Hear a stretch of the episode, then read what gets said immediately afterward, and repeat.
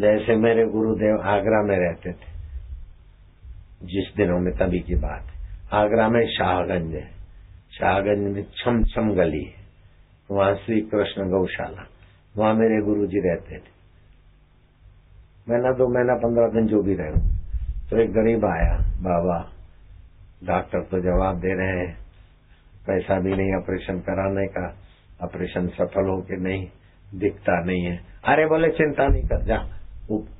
आंकड़े के पत्ते हैं ना, वो तोड़ के दूध जरा डाल दे, ठीक हो जाएगा। भगवान करेगा जा वो आंकड़े के पत्ते तोड़ के डाला। और वो तो एसिड होता है, लेकिन बाबा का वचन था, और उसके आँखें ठीक हो गई। गया दुकान वाले से प्रसाद मिठाई ली। बोले जय साई लीलाशा ले भाई प्रसाद। बोले, किस बात की? बोले, यार देखो, आपको में बहुत तकलीफ़ थी। साई लीलाशाह ने कहा आंकड़े के पत्ते का दूध डाल दे, ठीक हो जाएगा। ठीक हो गया। बोले, यार, मेरे को भी तकलीफ़ है। तो बोले, आंकड़ा तो सामने ही है।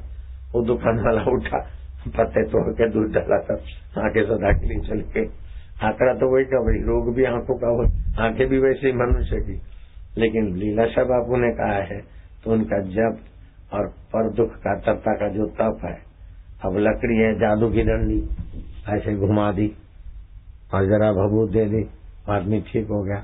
वो लकड़ी ने ठीक नहीं किया भभूत ने ठीक नहीं किया आदमी की अपनी तपस्या है, अकेले में बैठा है, एकांत में रहता है बेचारा तो उसका अपना सद्भाव काम करता है। निमित्त हो जाता है भभूत अब मेरे पास लोग आते ये तकलीफ़ है, ये तकलीफ़ है, मेरा तो दिन भर सिर खपा देते। फिर मैंने की स्थापना कर दी। जो कुछ मेरे को करना था, बड़ में। जाओ, बड़ को फेरे, फिर और बड़ को फेरे फिरते हैं लोगों के जो भी कुछ मनोरथ है, फल जाते हैं। वो एक जगह, दो जगह, तीन जगह नहीं।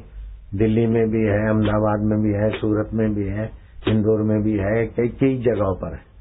अब मैं अकेला इतना काम नहीं कर सकता हूँ जितना मेरे बेटे कर रहे हैं। और आईएएस तो क्या कमाएगा जितना मेरा बेटे कमा रहे हैं? बड़ और देवी देवता की स्थापना करो तो सुबह भोग लगाओ, शाम को लगाओ, पुजारी कैसा, क्या? इसको तो टोटी रख दी, बस हो गया। हफ़्ते में एक दिन भोजन करा दिया, पानी पिला दी मिट्टी तो खा लेते। मूर्ति में तो प्राण प्रतिष्ठा करनी पड़ती है वट तो स्वाभाविक उसमें प्राण चलते जिनको वट वृक्ष को फेरे मारने से मनोरथ पूरे हुए, रोग मिटे, हाथ ऊपर करो, अब गिनो कितने हज़ार हाथ इतना मैं जादू की लकड़ी से नहीं कर सकता हूँ।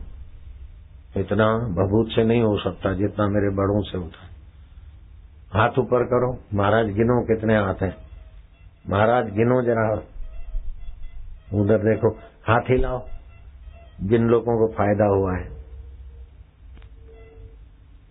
बड़ को फेरे फाड़ते रोग मिट गया। बाबा डॉक्टर ने बोला, ऑपरेशन के बिना ठीक नहीं होगा।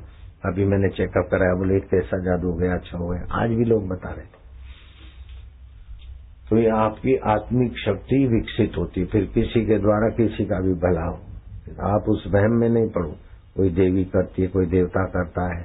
नहीं, आप कष्ट सहते हैं अथवा मंत्र की संख्या है, आपकी एकाग्रता है, सामने वाले की श्रद्धा है तो ये आदि दैविक जगत का जो संविधान है, उसके अनुसार काम होता है।